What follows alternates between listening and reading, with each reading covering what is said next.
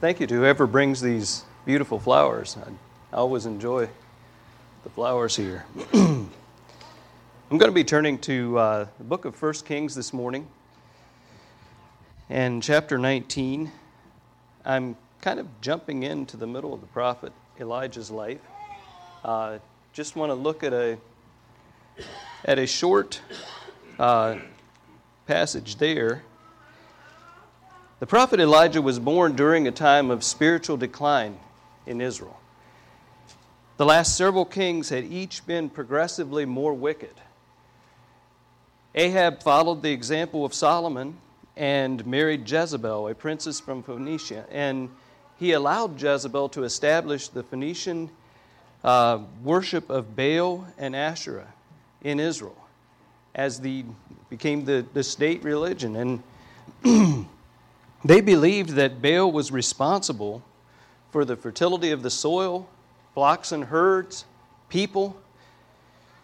And naturally, Baal worship was a temptation for an agricultural society.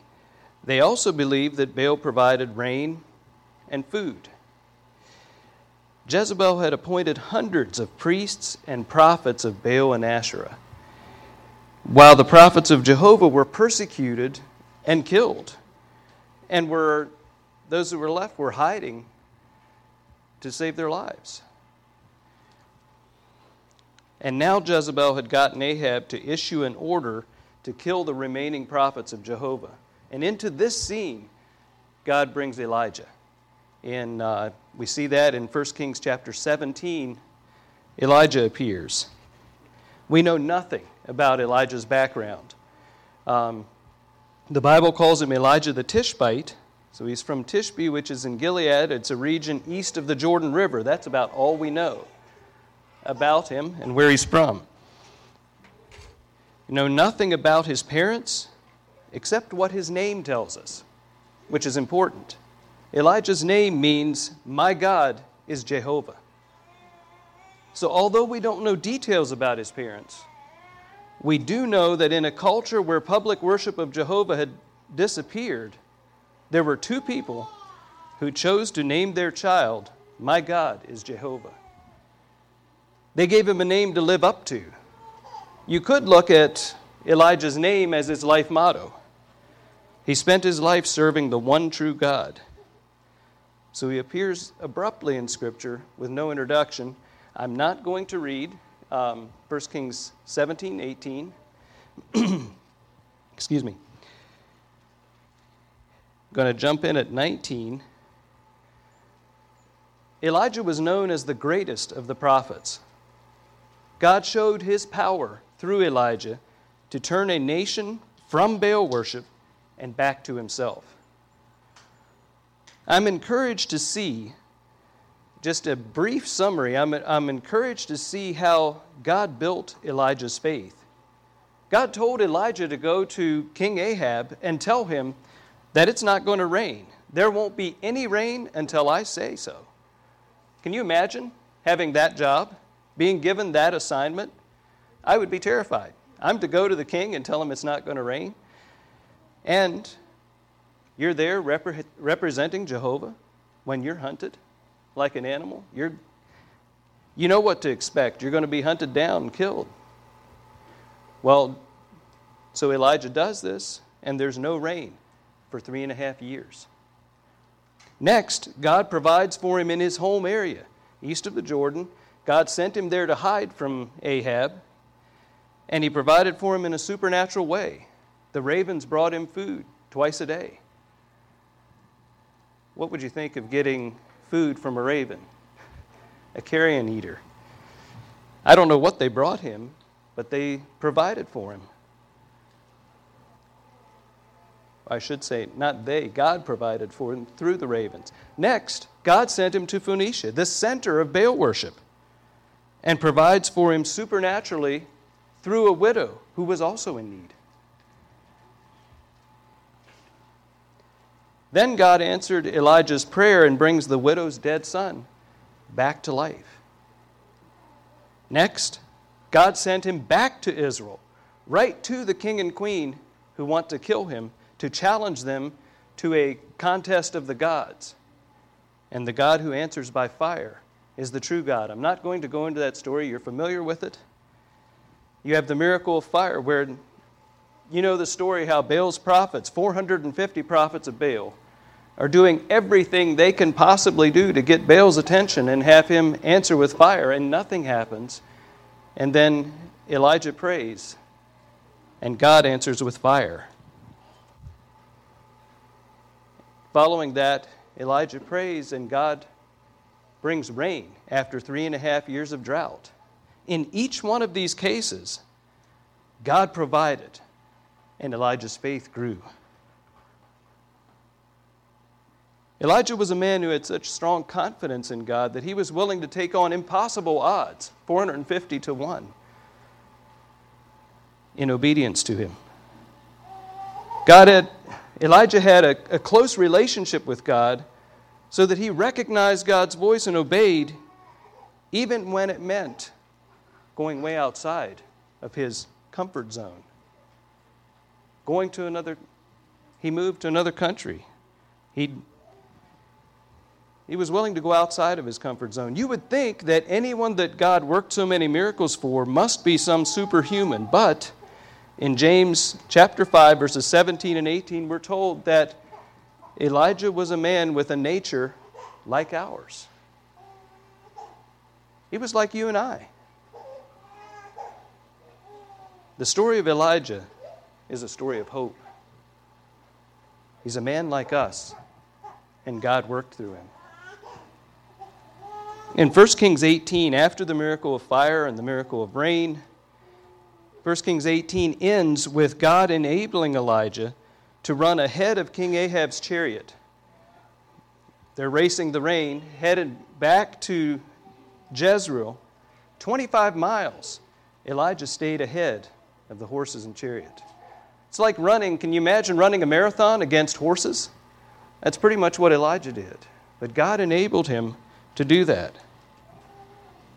So Elijah's back in Jezreel, full of confidence. He knew what to expect from God. God had repeatedly answered his prayers in immediate, powerful ways. His God was wiping out all the competition. Now he knows what to expect. God's back. The worship of Jehovah is reestablished.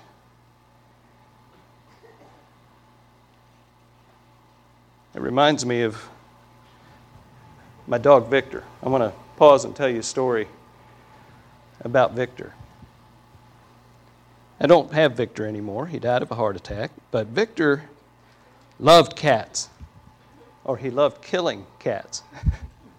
I'm sorry, cat lovers, but he killed a number of them. And I never sent him to kill cats, but he'd do it before I'd get there. So Victor knew cats. He had met them before, they always died easy. And one day, one night, he met a black and white cat outside of our house. We heard a ruckus outside, and sure enough, there was a skunk. And we actually smelled a smell before we got outside, and we knew what was happening. Oh no. Well, cats had always died fast and easy, and it was great fun. So Victor attacked, and he took it right in the face. He got sprayed right in the face. He's confused, he's shocked, his eyes are burning. When I arrived, he was backing up and shaking his head, he was foaming at the mouth, and, and uh, his tongue hanging out. And just as I got there, Victor attacked a second time. And he got sprayed point blank, 18 inches from his face, right full in the face. And he was done fighting. And Victor thought he knew what was going to happen next. He thought this was going to be fun. He was quite confident.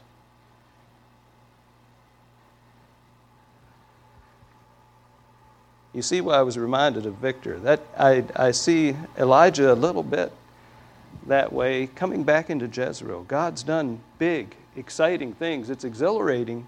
And he's coming back into the capital. He's coming back in and now he knows what to expect. Well, let's see what happens. reading the first four verses of, of uh, 1 Kings 19. And Ahab told Jezebel all that Elijah had done. and how he had executed all the prophets with the sword. Then Jezebel sent a messenger to Elijah, saying, So let the gods do to me, and more also, if I do not make your life as the life of one of them by tomorrow about this time. And when he saw that, he arose and ran for his life, and went to Beersheba, which belongs to Judah, and left his servant there. But he himself went a day's journey into the wilderness, and came and sat down under a broom tree. And he prayed that he might die, and said, It is enough. Now, Lord, take my life, for I am no better than my father's. Jezebel apparently had ignored the king's order for all of the nation to gather at Mount Carmel for the contest of the gods. But Ahab came home and reported to Jezebel what had happened. Hence, this, this threat, the message she sent to Elijah. Doesn't it, does this seem strange to you? If I were planning to kill someone, I wouldn't send them a message and say, Tomorrow, by this time tomorrow, you're done. They're going to disappear. I think Elijah did exactly what Jezebel wanted him to do. She was probably, oh, I'm sure she would have liked to kill him, but she was probably afraid to kill him because of the people. But what better way to discredit God than to have his prophet run in fear and hide?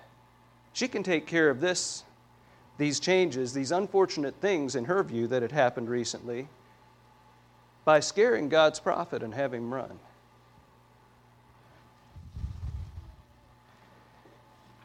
So I think he did just what she wanted him to do. Satan will make sure that we have plenty of opportunity to run in fear. God brought you all this way just to have you killed. In panic, Elijah forgot his faith and he ran over 100 miles to Beersheba. He ran from Jezreel in the northern kingdom of Israel to the southernmost city in the southern kingdom of Judah.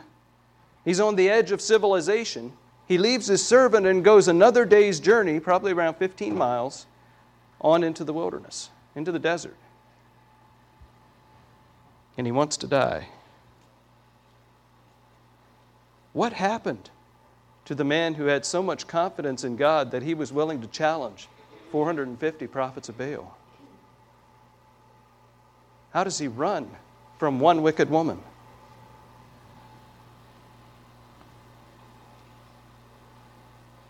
George Mueller said, The devil has two master tricks.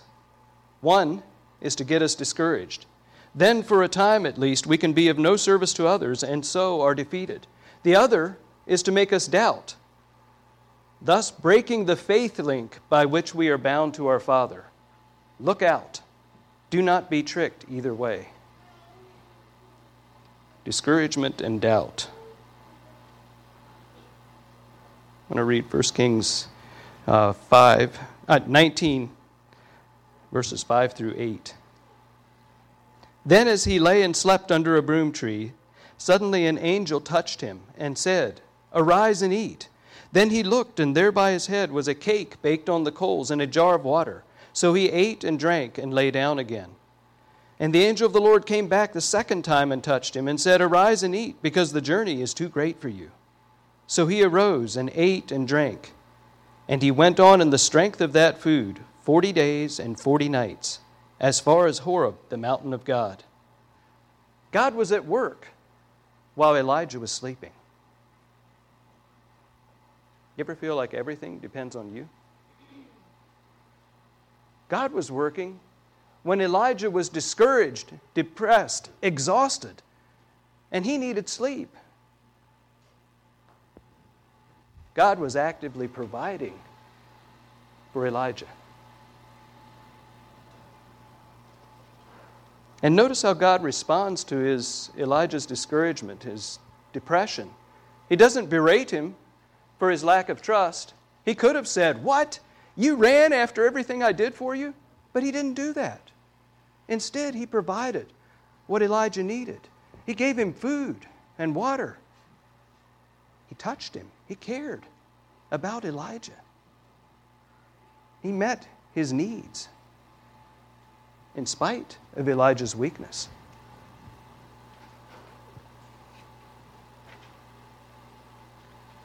And did you notice how long that food lasted? It strengthened him, it says, for 40 days and 40 nights. Talk about long lasting food. It says it, it sustained him until he reached Horeb, the mountain of God. That's approximately 250 miles on south of Beersheba.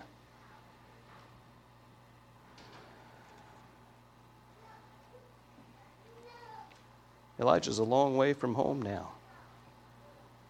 And he finds himself on the mountain known as the mountain of God. It's where God has revealed himself before.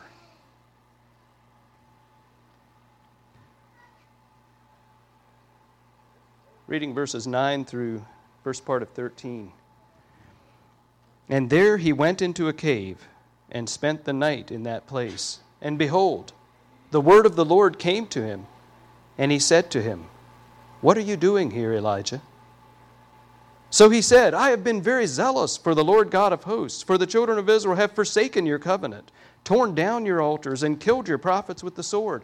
I alone am left, and they seek to take my life. And he said, Go out and stand on the mountain before the Lord. And behold, the Lord passed by, and a great and strong wind tore into the mountains and broke the rocks in pieces before the Lord but the Lord was not in the wind. And after the wind, an earthquake, but the Lord was not in the earthquake. And after the earthquake, a fire, but the Lord was not in the fire. And after the fire, a still small voice. So it was when Elijah heard it that he wrapped his face in his mantle and went out and stood in the entrance of the cave. I'm going to pause there.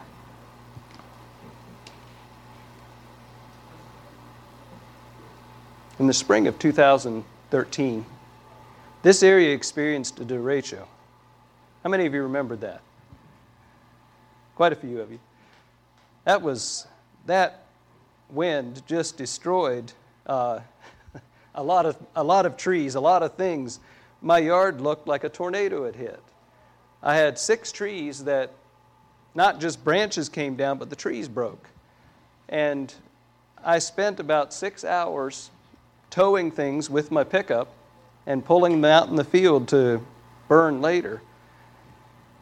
The derecho is a widespread, long lived, straight line storm. It's usually associ- associated with severe thunderstorms. At Washington National Airport that day, they recorded 91 mile an hour winds and it dropped trees. It left hundreds of thousands of people without power. But I want to tell you, that wind was nothing compared to the wind that Elijah saw. That 91 mile an hour wind wasn't breaking rocks, it broke trees. But this is another wind on another level. But God wasn't in it. Following that is an earthquake. How many of you have ever experienced an earthquake? A couple of you. It's, it's an unsettling feeling, right? The, nothing is stable. Usually, if you feel unsteady, you want to get on the ground where it's solid. Well, the ground's not solid, it's moving. It's a very, it's an unsettling feeling. But God wasn't in that. Following that, there's a fire. Now, Elijah probably was sure that God would be in the fire. I would have been in his shoes. I mean, historically, fire was a symbol of God's presence. If you think back to when the children of Israel left Egypt, God led them from a pillar of fire by day and a cloud by day, a pillar of fire by night. And you think of that, and then you think that just shortly before, God had sent fire on Mount Carmel. So Elijah's probably thinking, okay, now God's going to be here in the fire. But God wasn't in the fire. And then in verse 13, you have the still small voice or a gentle whisper. Totally unexpected. Completely different than what Elijah thought would happen. Elijah was used to God showing himself in powerful ways. One commentator said, God does not always move in the realm of the extraordinary. To live always seeking one high experience after another is to have misdirected zeal. The majority of life's service is in quiet, routine, humble obedience to God's will. Let me repeat that last sentence. The majority of life's service is in quiet, routine, humble obedience to God's will, listening to that gentle whisper.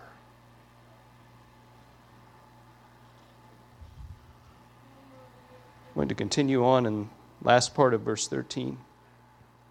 When he went out and stood at the entrance of the cave, oh, one comment on that. You notice he's coming out of the cave here? God had him come out of the cave uh, back in verse 11. He says, Go out and stand on the mountain before the Lord. And then you have the wind, the earthquake, the fire, and Elijah's back in the cave. I would be too.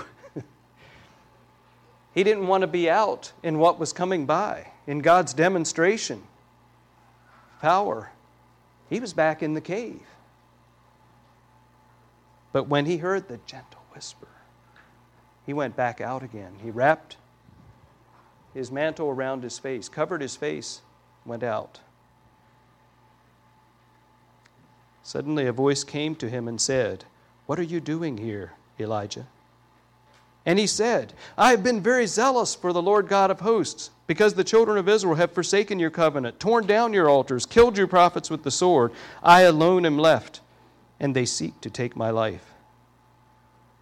Then the Lord said to him, Go, return on your way to the wilderness of Damascus. When you arrive, anoint Hazael as king over Syria. Also, you shall anoint Jehu, the son of Nimshi, as king over Israel. And Elisha, the son of Shaphat of Abel Meholah, you shall anoint as prophet in your place. It shall be that whoever escapes the sword of Hazael, Jehu will kill, and whoever escapes the sword of Jehu, Elisha will kill. Yet I have reserved 7,000 in Israel, all whose knees have not bowed to Baal, and every mouth that has not kissed him. Pause there. What are you doing here? That's the second time that God asked Elisha, What are you doing here? Elisha gives the exact same answer that he did the first time. He's still feeling sorry for himself. Elisha's response in verses 9 and 10 and 13 and 14, his response in those two places are a common lie from Satan. You're the only one. You're all alone. No one else is righteous. Was that true? No. It wasn't true. But that was how he felt. That was what he chose to believe. It wasn't true at all. When you run in fear, you will believe lies. When you run in fear, you will believe lies. Lies about ourselves. I'm worthless. I have no future. Lies about God. God doesn't care about me. God can't or won't provide. God won't forgive me. Those are all lies. But those are the things we believe when we start running in fear. Lies about ourselves and lies about God. There were still, God told him, there were still 7,000 people who faithfully were serving him. And Elijah thought he alone was faithful. He didn't know what God was doing behind the scenes. He couldn't see that all these people were faithful. They probably felt like they had to hide. So Elijah assumed he's alone, or Satan got him to doubt and believe that he's the only one.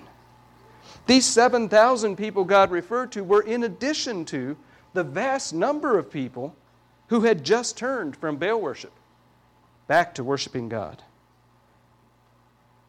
But Elijah believed he was alone. Notice again how God responds to Elijah's discouragement and depression. Putting it in my own words, he said, Elijah, I'm with you.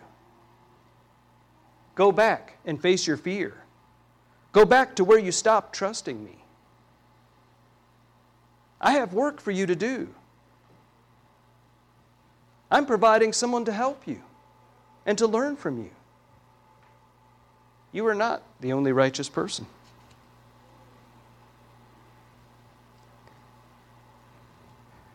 Reading verses 19 through 21. So he, Elijah, departed from there and found Elisha, the son of Shaphat, who was plowing with twelve yoke of oxen before him. And he was with the twelfth. And Elijah passed by him and threw his mantle on him. And after he left, and he left the oxen and ran after Elijah and said, Please let me kiss my father and mother, then I will follow you. And he said to him, Go back, for what have I done to you? So Elisha returned from him and took a yoke of oxen and slaughtered them and boiled their flesh, using the oxen's equipment, and gave it to the people, and they ate. Then he arose and followed Elijah and became his servant. Elijah obeyed the Lord. He went back where, north, where he had come from. He followed God's instructions. You know, interesting thing in thinking about what God told him to do. There was three, three things he was to do.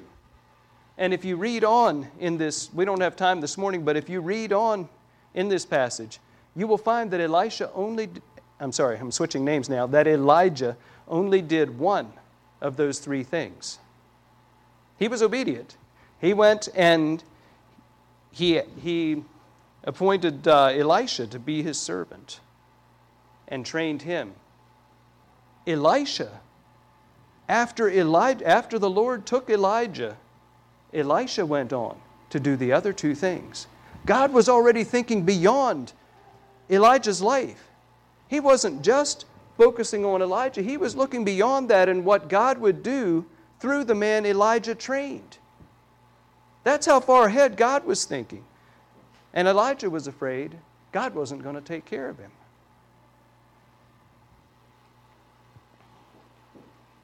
Elijah obeyed. He didn't stay scared, discouraged, and defeated. He chose to trust God, go back the way he had come, and face his fears. It is possible in a group this size this morning that we have people here this morning that are experiencing seeing God at work in powerful, obvious ways, and it's exhilarating. It's also possible that at the same time, some of us here this morning may be discouraged disillusioned because God isn't acting in the same way as He did in the past. In fact, you wonder if He's doing anything. I've been there. It's also possible that you feel like you're all alone. No one really cares. No one's seeking God with all their heart. I want to say this morning that the way God responded to Elijah is the way God responds to you and I. God can and does work through ordinary people who love Him. People like Elijah, people who experience fear, discouragement, and depression. People like you and I. The most important thing is that we keep listening to that gentle whisper, that we keep listening to God. The fact that you are alive today says that God has work for you to do. Each one of us. John Ruskin said, No one is without a divinely appointed task and the divine means for getting it done. Let me repeat that. No one is without a divinely appointed task and the divine means for getting it done. You know, it was through spending time alone with God that Elijah had the courage to go back and face his fears. It's when we're in that quiet place with God that He can show us who He is, what He's done in the past, and what He will do, what He wants to do in the future. God was already planning beyond Elijah's life.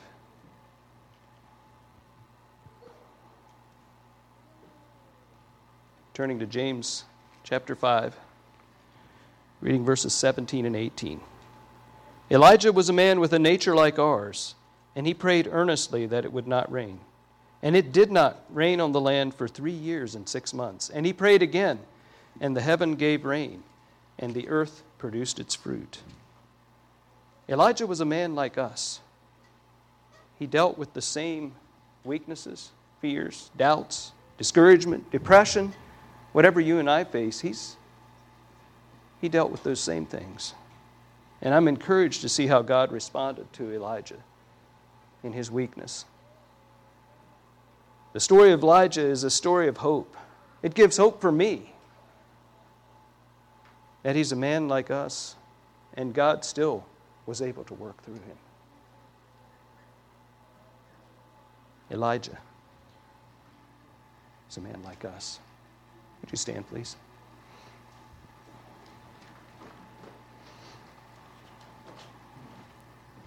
Let's pray. Thank you, Lord, for your word, your word that's living and active. Lord, I thank you for the stories of people's lives that we can read, that we can see an, an overview